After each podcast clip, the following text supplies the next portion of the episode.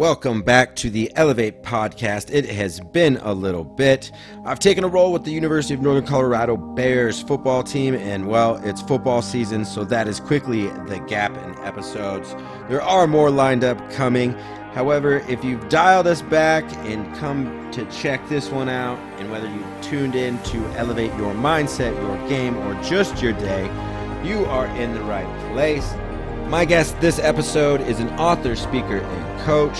You can sign up to get his Jedi Scrolls at his website linked up here. The Jedi Scrolls, if you want to check out and learn more of those, dial it back to episode 20 of the Elevate podcast because my guest this episode is our first return guest to the show. He has two new books out A Quiet Mind and Quiet Mind for Kids. Welcome back to the Elevate podcast, my friend Colin Henderson.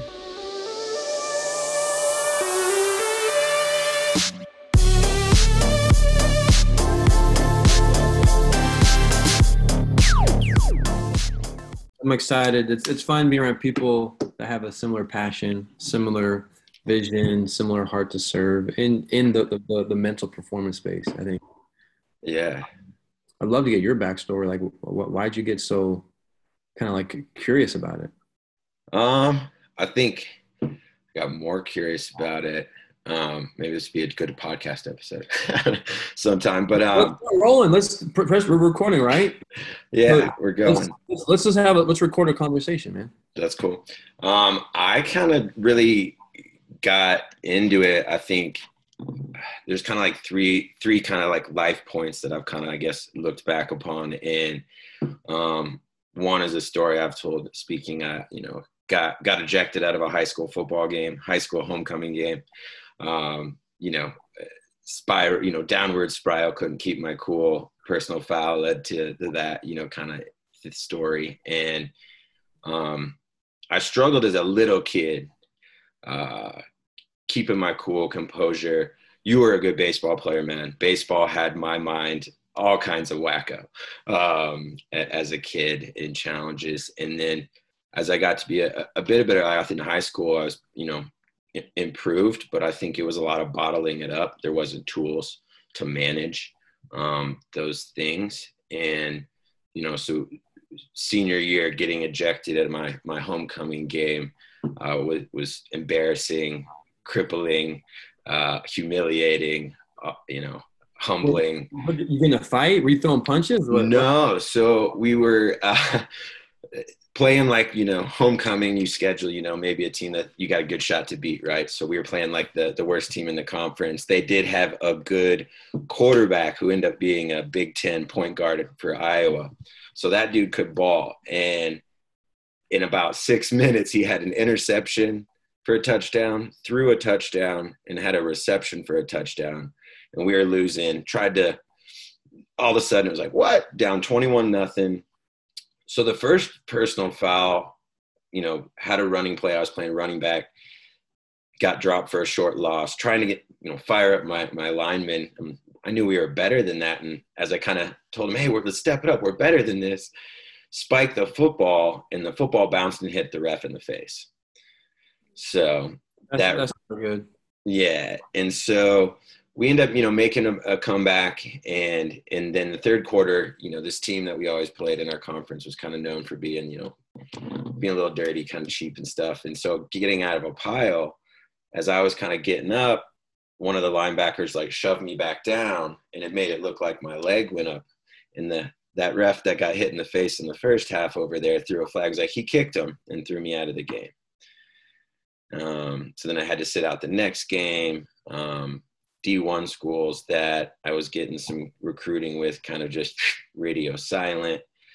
Um, and my team actually had to win the next game without me so that we could actually go to the playoffs so that I would even be able to play in one more high school game.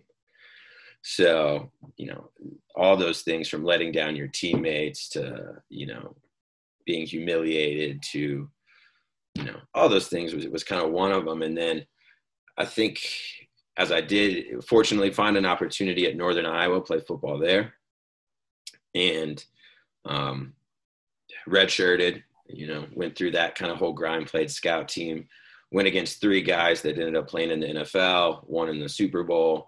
So I got my, my butt beat my red shirt year a lot. Um, but those guys really honed my skills quickly, being a young young player. And so, as a redshirt freshman, the next year I started getting the mix. Um, started having a lot of back problems, back pain. Um, finally, found out I had a condition called a which for a lot of linemen they see it more in them is more difficult to recover from. But they were told after about the first two neurosurgeons were like, you're done playing ball. And so being 19 and having worked so hard, and I was like, man, really, you know, my college career is done. Kind of facing that in the mirror, um, you know, had it had its elements of depression, confusion, frustration. And uh, when we went to go talk to our athletic director about, all right, if I get medically DQ'd, you know, what does that look like as far as my scholarship? And really the AD just kind of like downplay and let's not have that conversation go see another doctor and he goes recommended a neurosurgeon he had seen and luckily i was able to rest rehab and come back but i think going through that injury was the first time i think i really struggled mentally.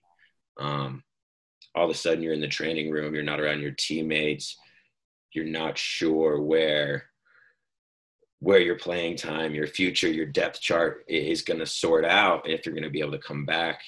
And so at that time i had great coaches great teammates great trainers great parents surrounding me that i think really kept me you know through that process. Yeah. Um, and then you know post post career that back injury kind of prohibited too much of me really you know even having to have some desire to pursue kind of the, the nfl thing i knew it was kind of a a really rare chance with, with, that documented injury that I'd, you know, get a shot, but uh, had a bunch of great teammates that had those shots to cheer them on in their careers. And then um, leaving college, it was like getting.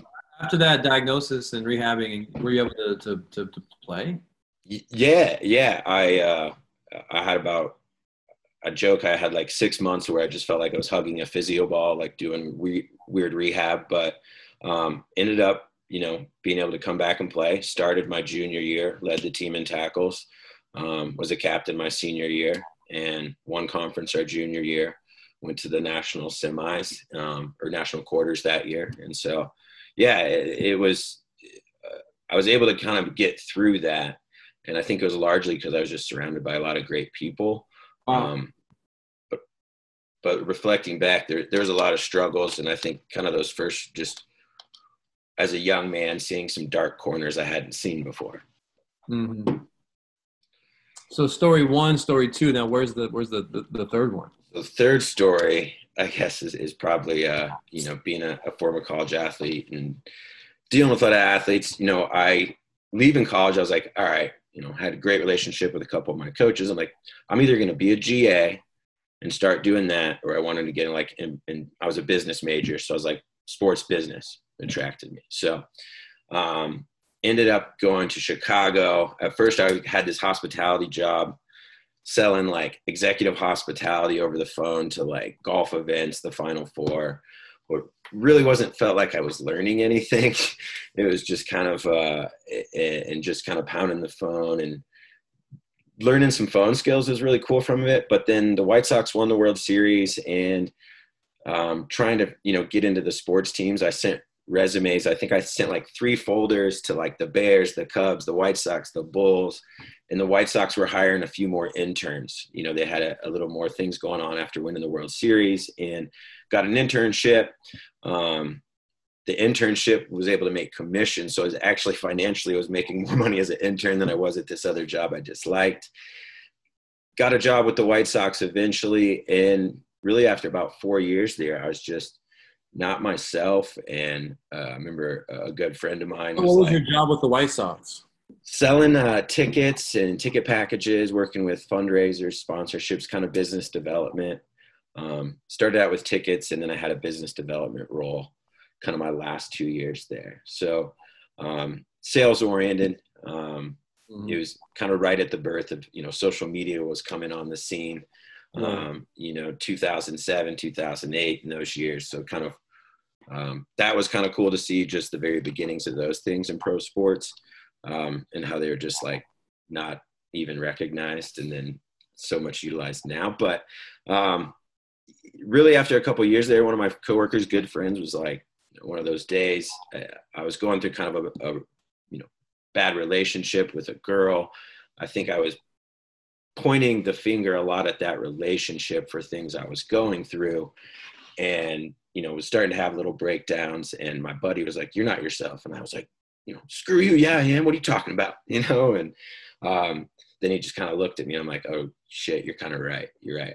And I remember one day just about to have a meltdown at work and it's like I got to go talk to somebody, and and so I was struggling with this relationship, and the HR lady was this awesome gal, been there with Reinsdorf for like 20 years, and I remember talking to her about being candid about what I was going through, and she's like, well, would you ever go see a therapist? And I was like, no, no, no, no, no, no. I'm a football player. We don't talk about this stuff. I don't want to go. And I remember being like, I don't want to go to some stranger's office and sit there and cry and talk about my feelings. and so she looked at me and kind of laughed and it kind of made me laugh. And she goes, that's what you're doing right now. and so she was like, Major League Baseball has a program. You know, and I went to go went to go see a therapist, and really a lot of it ended up being, you know, unpacking a lot of that identity wrapped in sports that I was still from from I think trying to replace you know working for a pro sports team um, you know being around those things is not being on part of the team and you know work through some of those identity things that that really uh, you know through that therapy would kind of open my eyes to the three stories I just talked about, right? And um, it's been about six months in therapy, and then um, really helped me understand myself as a young man. I think I was about 27, 28. Mm-hmm. Um, and, you know, it was refreshing to get professional advice and guidance on things I was going through that were going to affect the rest of my life. Okay, so there's story three. So so now what? It's like 2008, 2009. So then uh, part of that, I was like, you know, maybe need a little fresh start. Always was looking at jobs in Colorado. At one point, had an internship lined up here um, right out of college, but it didn't work out with uh, wrapping up my football season. And so, were you a linebacker or a safety? What would you play? Safety, safety. Yeah. So um, got a job. Uh, I had a second interview really with the Denver Nuggets, doing similar stuff to what I was doing with the White Sox. And I remember I packed my Jeep, and they're like, "Hey, do you can you come out for an in-person interview?" I was like, "Sure." So I literally just packed up my whole Jeep. And is that, um, that because you're you're from the area? You're from the, the Denver area? No, grew up mostly in Des Moines. My mom's brother grew up out. My mom's brother lived out here, so visited Colorado a lot as a kid, skiing, visiting my uncle. So my dad loved the mountains in the summer. So we did a lot of family trips out here. So kind of fell in love with, with some of the area and the outdoor stuff. Um, you know, Chicago's great, best summer city on the planet, but uh, the winters, I was like, man, I don't mind it's cold. Let's go ski though. Let's get outside. Um, so um, moved out here with that job. Second year, I was with the Nuggets. Things were going well. NBA had a lockout. Um, so when you're kind of in that sales role and they don't play any games, it kind of starts to put a dent in your your income. And um, a guy I knew that worked in recruiting told me about an organization called Positive Coaching Alliance, and he said, you know, I, I looked, you know, into kind of some of your background, and they're trying to launch, you know, a new chapter in Denver. It seems like you've got good connections in the area. Um, when I was in Chicago with some friends, we launched this like Chicago Sports Business Professionals group, this networking group, and would host events. Um, Lewis Howes was like kind of a, I went to a, he like told me to do this after we went to a baseball game um, in Chicago one time when we were kind of connected and I was writing for his website. And then I started that group. When have, I, you had Lewis on, on, on your podcast yet? No, he's like, not yet. Um, if, you hit him like, yo, man, remember me in Chicago, that like sports network? network yeah, when he had his website, sportsnetworker.com, I was one of the authors and wrote some things on that when I was working for the White Sox. Um, we still traded messages when he came out here for a book tour. I went and saw him and caught up with him for a little bit with with, with the release of his first book. But um, um, so that sports business group, I launched that like right away when I got to Denver. So I had some connections, and so I was really kind of like curious too because I was like Positive Coaching Alliance. Like, what is this group of people like? I mean, I had some good coaches in college, but I had a roller coaster ride of coaches as a kid and, and, and student athlete. And so as I looked into the organization, you, you, know, seemed like something really cool. I started talking to people. Um, and they were just right away, I kind of knew they were culturally different. And then like they had like this reverse interview where you got to interview the people of the company. And so that that was a really cool opportunity to kind of really learn what they were about. And so it kind of circled back to when I was in college, like, oh yeah, I did really want to like kind of get into coaching and help coach kids and mentor kids and and help other coaches and things like that. And so started doing business development and stuff for them with their partnerships here, getting the chapter off the ground in Denver. I think it was like chapter number six around the country. Now they have like 20 chapters. I don't know. And so but it was then seeing their education that really wanted me to be the educator and so um, that's what kind of first got me in front of, of kids and groups and coaches was you know they would train your trainers and um, so i started doing that and then how would you rate their uh, content? Um i think i think it depends on like the group. I think they have there's a lot of good good things. I think there's um I think what, what would you say their like top pillars are? Um, youth coaches. We're working with you, just just getting youth coaches to understand the impact of of what they can impact a child's mental psyche and things like that. I, th- I think that some of that, but it's it's it's very I think trainer dependent. Um, you know, a, a book and an online course is going to be a staple, but I think that was one of the things early on. I was like, oh, like when you're the trainer, you can kind of take hold of that and, and give it your own life. Um, I think you know audience dependent, as you know, there's a lot of factors. Um, for for me, getting to learn and really more so the organization's doors of opportunity to learn from others was an amazing opportunity. Um, like just I remember you know getting to have you know two three hours with Carol Dweck in a room with our staff and, and things like that, and some of the pro athletes and coaches that Jim Thompson would bring in that was, I think, for me, some of the greatest education.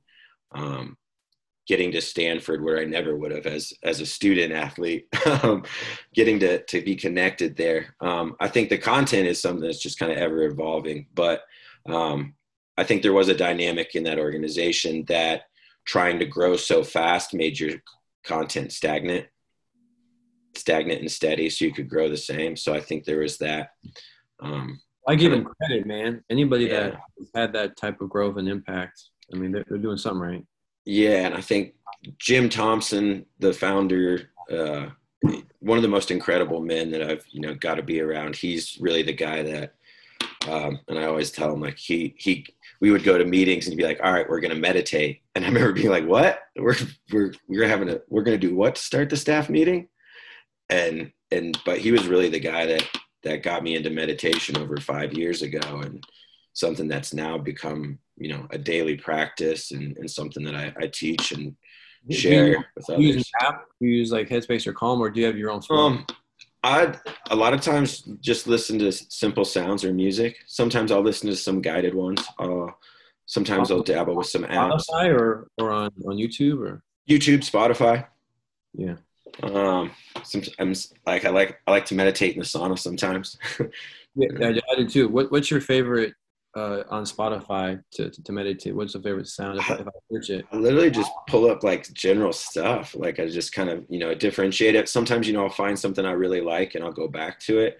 I'd have to look at my Spotify to like to to think of it. But even for me, I you know, and sometimes I think I kind of feed what I need. Um, sometimes I think I just need to be mindful and just listen to maybe Tibetan bowls, you know, something, something like that. And just, you know, maybe it's more clearing and, and maybe if my mind is more cluttered, I'll probably maybe go for something that's more guided to give me some, some words. Um, and then other times maybe when I'm just feeling blah, um, you know, I'll, I'll try to find something with more affirmation um, I, to kind of I, I did a I did a series. I, I did like a ten part series uh, mindfulness called Right Here. I can Mhm. I, I can send it to you. So it's like a ten. Yeah, it's like would love it. Yeah, would love it. Not an album, but it's like it's uh, links that either that you can listen to. Like the first one, Yeah, first one's a video. It's like an in like an introduction to mindfulness, like what it is and why it's powerful. And Then the nine there's nine like like guided. cool. Yeah, If I love. content, it's more like for like performers, athletes, or Yeah, I think that's. I found myself just like I don't know, dabbling's the right word, sampling. Um, I think just working with our student athletes, sometimes it's like finding the right thing that'll vibe with them. Um, and so, you know, researching that way for for the kids sometimes. But the have you heard any of uh Graham Betchart's like up tempo? Music. Yeah. Like text me now.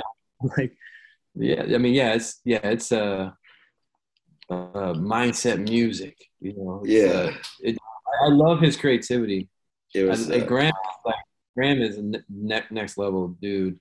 yeah. Um, so I think it's cool. I think it's it's being creative. It's finding new new ways to like teach it. It was uh he sent me i think whatever one sample he had sent me i was like can i share some of this with our athletes and it was it was cool because a couple kids that i thought were just not gonna be into into it like they kind of that was what kind of like gravitated them because it had some some dope little Music- beats in it Music is powerful. Music is a, a language that we all speak. You know that you can feel. for sure and i think it was Alter your mood. Alter your uh, state. yeah so um I think the challenge of all this stuff is getting kids to just be still and just do nothing for a few minutes. You know. Yeah. Speaking of still and quieting the mind, I got to throw you back a question, right? That was one of the reasons um, wanted to have you back on. I think for the other listeners, the this Colin is my first return guest on the Elevate podcast. Um, one of my favorite reasons why is I think just the way you can basically make me pivot and make me open up into my history and, and talk about things right out the gate. So um, I had like, you know, my questions and want to get into a few of those. But one of the things I love about you is how you can um, ask questions to, to get people to open up and share and create, create the dialogues you do. So um, at the same time, you know, making me be vulnerable and pushing me, I think you're one of the people that um, I respect and see as a distant mentor through your content. So huge appreciation for you coming back. Um, the quiet mind part, new book. There's quiet mind and the quiet mind for kids, correct? Correct. Two books. Yeah, we got one I've- for kind of teens and adults and one for kids. I will say the one for kids is for all ages. It's just simplified, but the one for adults, man, it's it is a, a, a workbook. It's a it's it's like a, a program. You know, it's not just like self help and here's some stories. Like it, it's it's like a workbook. Well, my copy is on the way from Amazon. So go to Colin's website. I'll have it linked up here. Uh, you can find it real easy on Amazon as well. My copy should be here Saturday. So I'm ready to dig in. I will get my kids a copy as well here soon. But what are you most excited about this book, man? I'm most excited about usually like for me when, when I write books, it's like a it's like this diary. It's just uh, capturing my thoughts, my my feelings, what I've been learning, what I've been teaching, um, in over the last few years. So I think that's why like book writing is such a powerful thing because it's like a snapshot of where you are in your in your journey. And this is my uh, sixth and seventh book, so it's kind of evolved. Um, and I look back at some of like my like earlier works. I'm like, did I really write that? You know. and so it's good because you want to get better. I had to Yeah. like tell a, a story but link a, a concept do an activity. And a lot of times my books is a, an extension of when i like train like businesses and athletes. I just take the concepts and the ideas and and also stories. There's a lot of stories of of business people athletes that i've trained kids i've worked with and like well here's where they were here's a drill that we did and this is what this is what happened. You know so here's what you can do. So I ask a lot of questions in the book. Um, I really um, say that you are my co-author because I write a lot of stuff, but there's space for you to also write. Cool. So yeah, it's, like it's, it. it's good. I'm excited just for tools, man. You mentioned tools. I think just like you, uh, playing safety in college and having some injuries, having some setbacks. But what I love, what you said is when you're going through therapy, which I've been through therapy for myself and our marriage, I guess very powerful, very, very, very healing, very important, is your identity tied to, to like something. Yeah. Your, your identity tied to your sales with the White Sox or the Nuggets or playing football and then like figuring out like your worth. Right. And do my, my worth was, was tied to how I did instead of like mm-hmm. being authentic, present and growing. So actually the origin story of this book I got a text message from the Mariners. One of their managers in their like farm system was like, "Colin, we, we have two people on our on our one coach and one player who has the uh, yips." Mm-hmm. So the yips, listeners, you know what the yips are is this like mental block. Like think about, I think of Charles Barkley's horrific swing a few years ago. Like there's some type of mental like hindrance to like execute what you normally could execute. You know right. where for one of them, there was a, a coach who throwing batting practice could not. He would hit guys and just couldn't throw a strike. And for the ego, you know, self worth tied to how well you perform, like it was it was messing with him. Right. There was another player just throwing a ball to, to, to, the pitcher, like back to the pitcher. It was just difficult. So I was like, well, I, I can't solve this problem in a, in a text message. Right. I can't address this through a text message. And I have so much empathy for people who are going through a mental struggle because I had a case of the yips dating back to sixth grade till I was like 27, even like till now. Like I used to stutter in certain environments, um, having to read out loud, put a microphone, put a camera in front of me, being in front of like a, a formal audience. Like I had a hard time putting together a sentence because of just anxiety. I could talk normally, but put me in a certain environment, I just I couldn't put together a sentence. So I did a lot of work, a lot of speech therapy, a lot of therapy. I did I did Toastmasters. Like I have I have empathy for that. So I put together this program, a mental conditioning quiet mind program. Just like if you want to eat healthier, you, meet with an expert to give you a program. If you want to get healthier physically, you meet an expert give you a program to work work your body out. So I just put together this program, and this isn't this is an extension. This is an expanded version. Because really think about this, Tyler. When you were balling out, you weren't thinking about stuff. When you were stressed, anxious, underperforming, you're thinking about a lot of stuff. For sure. So it really it takes a lot of work. Think about your laptop, man. If there's a lot of tabs open that you haven't restarted your computer over time, like it's hard to function properly. So we want to just like delete these these tabs and what I call trauma, drama, daddy, and mama. All this stuff you've been holding on to. Yeah. That's really not true. And just getting back to you, man, this I, I'm I'm not defined by this performance. So if you there's like real fear and fake fear. And a lot of times fear is created in our own mind. Um, and it's it's not really not real fear, but it but it does feel real.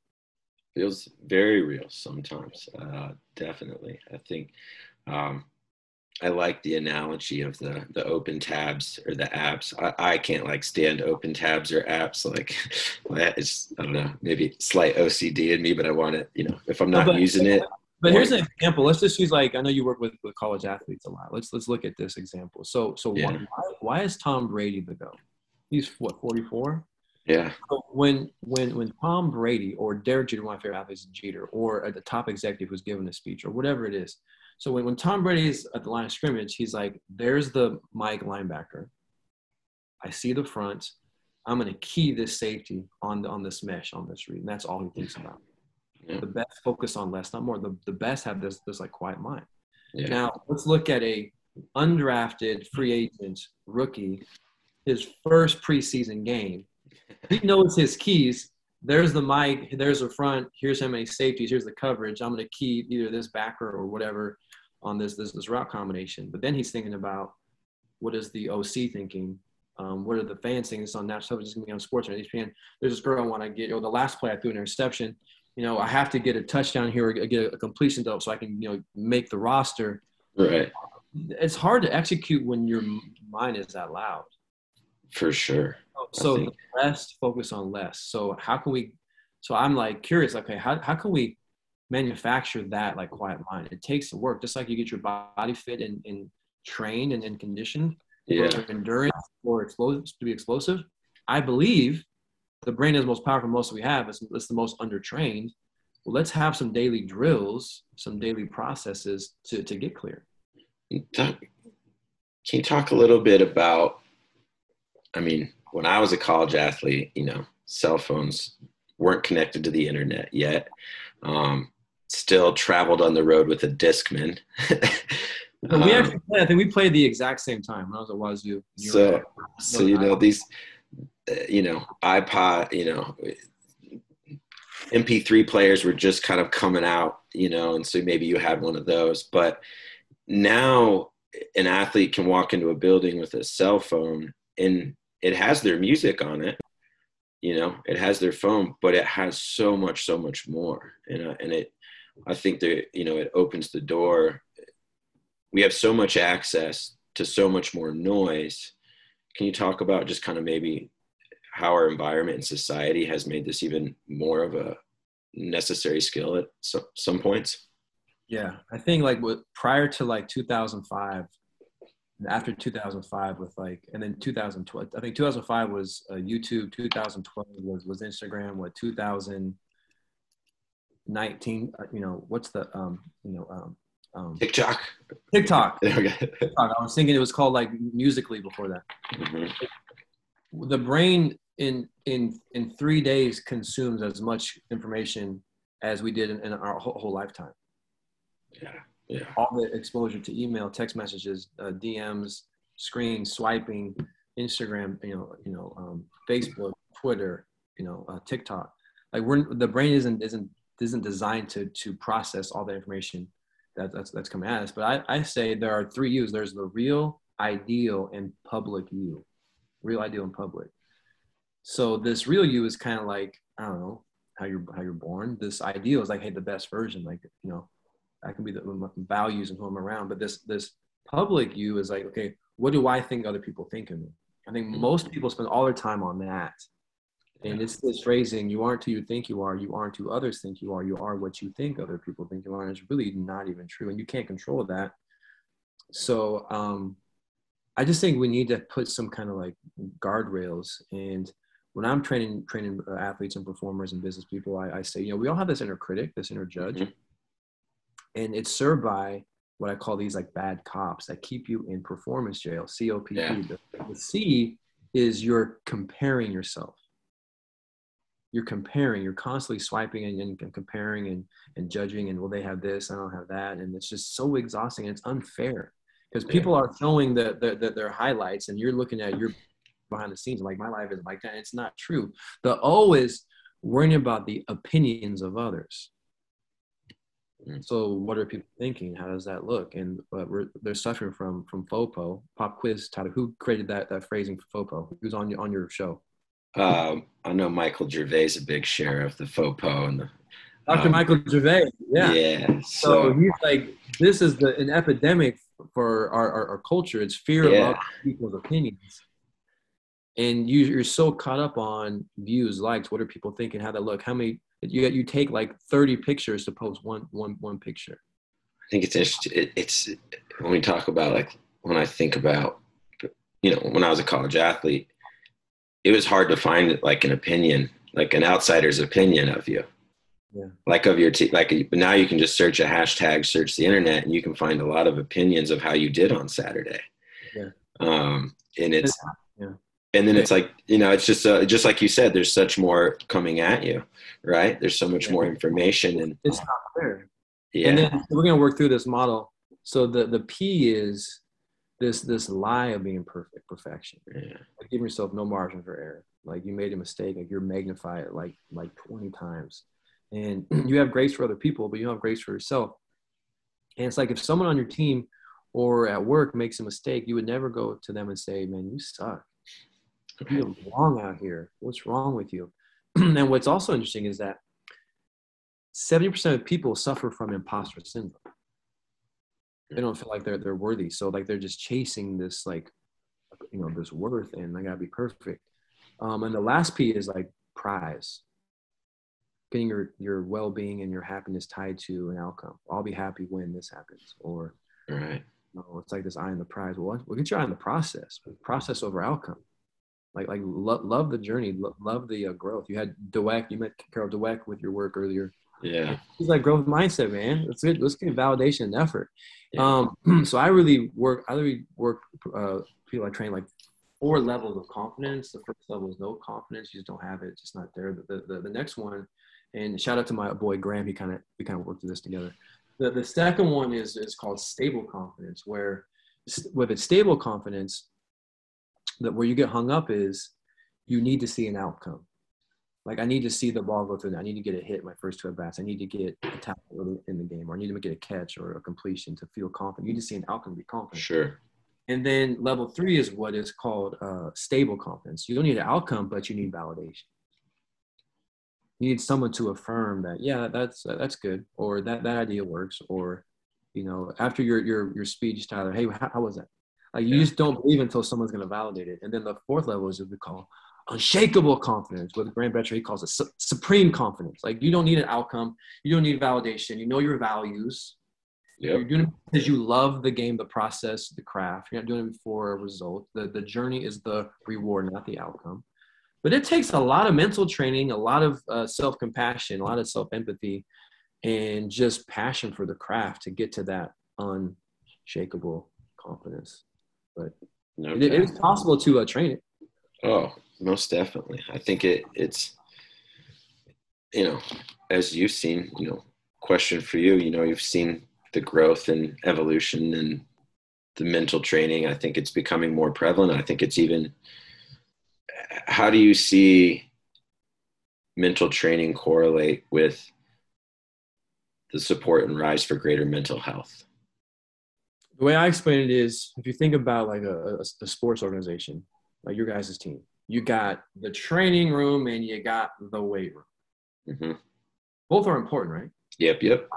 So you you got injured, you know, you hurt your back. You're in the training room for six months, right? Getting that thing right, getting that thing healthy, and that that was super needed.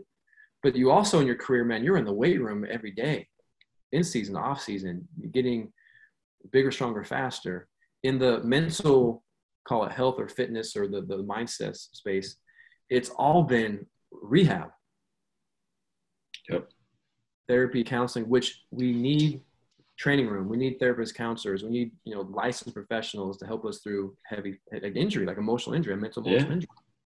Would you think you're immune to injury? You think as an athlete, you're never going to get dinged up? Of course you are, but there's no stigma around going to the training room. Why should there be a stigma around working with a licensed professional with your, with your mind to get clear, to, to give you some tools to help you go in so you can get out? While that is also true, we need to spend as much time on the prehab with our mind. Yep. So mental conditioning is not rehab; it is is prehab. We help winners win more. We help you, you know, get more clear. Things like uh, self awareness, self talk, self image, courage, how to manage fear, how to deal with, with pressure, um, process over outcome. You know, goal setting, you know, how, how, to how to visualize, how to use mindfulness, how to connect, how to lead, how, how to serve. Yeah train things like like gratitude, like proactive work. So I, I see we're, we're seeing now. It's it's more more prevalent. A lot of top stars kind of came out publicly about having, I I can't uh, I can't play in this competition because my mind isn't where it needs to be. Yeah. Even people like like Phelps who I have an app. You know, like it's it's become a more a, a prevalent. It's it's more, um, I guess normal. But I would like to see more work on the prehab personally we're working on a, a program because just like you said eventually i think you played football too like it, it's not if you're going to get hurt it's when almost when you play the game of football and so um, we're, we're working with our, our medical team and, and kind of some resources that we have that especially some of these injuries that are multiple month rehabs that we're interjecting uh, you know just more mental training through that process um, well so, look at look at the model who what program in the last 15 years has won the most the most titles. Right. Alabama. Alabama and Saban has six hired people on the mental performance side. Yeah. They're doing prehab and they're doing rehab. They have a whole whole program. And he brings in amazing speakers to supplement all the time. Like this is a huge component um, but what I love about Saban is like he's open. He wants to learn and get better. Like coaches out there, are you open to evolve? Yeah. Are you open to ask for help? Asking for help is sign of strength. Are you able to get to get vulnerable and you know and and take away all this control of oh, I have to do no like bring in some people who have the, the different skills to help you have a coach that you know in football, a coach to teach you how to how to backpedal, tackle, run, catch, block, throw. Yeah. Why not bring a coach to teach you how to how to think better? No doubt. I think there's one of the favorite things a coach had told me once was what outside voices are reinforcing what you're doing in your building because your kids are going to find tons of outside voices so what which ones are you purposely bringing into your building? Like saban does an excellent job. Um, you know a lot of other you know coaches you know i think dabo you know, and brings in jon gordon and, and, a list of other great people too and things like that. Um, that I, you know I, I think seeing our college environment um, kid, kids are they're searching for things so when we talk about mindfulness or, or meditation apps like they're interested. It, it's not that hard to get them interested but to get them you know that thing that's going to get them really interested and see it as something that can help them um, takes discussion takes time takes investment it takes different voices. Well and i usually just i just show data. If it's Yeah. a business so i say I, i'll quote um, so over a million americans are missing work each day due to stress anxiety is number one mental health concern in adults and teens during covid Yeah. nearly one out of two people have noted that their mental health was impacted in a negative way um, 75 to 90% of USA doctor visits are caused by stress. US companies are losing half a billion dollars because of mental health because their employees are not in, engaged because of stress. Um, this stat blew my mind 63% of people want to leave their job due to stress. In, in college, 85% of college trainers say that performance anxiety negatively affects their athletes. big time So just like how you know years ago, I remember in high school we had before we can play, they taught us how to like tackle. They watched this video of like your head. If your head is down, you're gonna break your right neck. right yep And all this like brain brain you know injuries, we have to tackle properly. You get trained in a certain way, and there's penalties. It's it's, it's for safety. So looking at the numbers of depression, anxiety, suicide, and addiction, if we're not giving our kids, our employees, mental performance or uh, um, mindset or just healthy w- well-being training, we're being negligent. yeah It's unsafe. yeah So you're being negligent as a leader if you're not. Look at the data. I mean, this is evidence-based data. yeah So it's like you're letting your your people run around without wearing a helmet. I think too. I, uh, I think one of my observations over the last year is we've done such a great job of talking about physical training and, and weight rooms and movement and, and things like that on the physical side. Kids come in. I see a lot of student athletes. They come in more physically prepared, maybe, but that mental gap is still just large and just be and not not that they're not capable or can't do it but it's the just to the analogy you talked about earlier the tom brady versus the rookie free agent wideout on his first snap it's there's a lot you can see you know in those new environments um, that physically they can handle um, but but the gap on the other side you would Go out and wager the, the, the, the goats were not the I mean, aside from LeBron, the goats were the, not the most physically. Like, is Brady the most physically gifted? no you've ever seen? You look No. at like you look at Kerr, like Steph. Like, is he the most physically dude? Nope. Um, I obviously love Jeter. Like Jeter is my favorite athlete. Like he, he kind of he's skinny and six three and made a ton of errors in the minor leagues. And but the thing about Brady and Jeter and all these guys is you can see and you can test them physically at like the combine, but you can't open up and look inside their brain and look inside their heart. It's hard to it's hard to tangibly measure those for sure these uh, uh, skills mostly uh, mentally, and leadership. Like you, you can't measure them. So a lot of times when I work with performers, even in this book, Quiet Mind, I do like a baseline assessment. I ask some questions for a baseline where you self-reflect on certain measures. Then you go through the workbook and then you re- reassess at, at the at the end. Yeah. As like a, a baseline, but you, but you have to reflect. I can't answer for you. You can maybe we talked about it. Some of uh, our other, you know, legends, Michael Gervais, and, and, and people that you know have impacted us, Carol Dweck, in, in the field.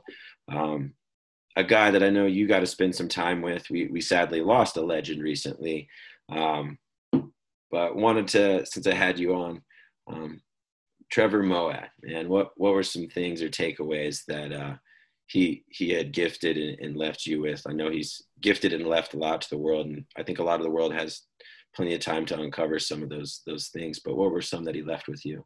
Yeah, you got you got Trevor. I mean, talking about Titans, like to me, he's one of like the OG pioneers. I mean, I think yeah. he's the first uh, person in the field where a Pro Bowl quarterback says, um, "My mental performance coach, you know, he name drop Russell Wilson would name drop his name, and so so Trevor normal. I mean, Trevor kind of normalized this for a lot of us. So I remember I was uh, learning all this stuff. I overcame a lot of like stress, anxiety. Had did a lot of mental work in my business career. Saw that it worked. So I was speaking at a school about just the, the, the power of thought. Kind of learning this stuff, and I talked to a school, talked to a few classes, and one of the teachers in there was a was a basketball coach, and he called me after the thing. I knew him personally. He's like, "Colin, I want you to look up the name Trevor Moawad." He's a mental conditioning coach for Russell Wilson, Alabama, Florida State. He worked yeah. all these. And I'm like, what's a mental conditioning coach? He's working with working with like Russell, my my quarterback. He's working with like the biggest names. Like, what's mental conditioning? So I was like, I never heard that before. So when I started researching, like I saw like a model of really what I I didn't knew it existed. Yeah. Like imagining a kid who dreams of being an, an actor or actress or a singer or an engineer or a doctor, and then someone shows them like you can do this. Like I saw that this could be done, and call it the the law of attraction or thoughts become things or you know knowing similar people. I got to meet uh, Russell, Harry, his older brother, and then then Trevor and in a part of a group where we're bringing all this stuff to businesses. So spend time with Trevor and asking questions and learning from him um, I just I learned a few things. Thing about what I love about Trevor is Trevor is honest, mm-hmm. and and Trevor told me is like, okay, Colin, not everybody wants this. That's kind of the like biggest challenge for him is not everybody wants this. So the best gift he gave me is so you can't go in there and just expect everybody wants it. Like you have to earn their trust. Yeah. And you have to to entertain, to captivate. And what I loved about Trevor is what I learned from Trevor, he taught me is, man, storytelling is is your your best tool. If you look at Trevor's content, I would say that he's one of the best storytellers. Yeah. He doesn't just talk about theory. He'll give you an example. And with Trevor, do simple better.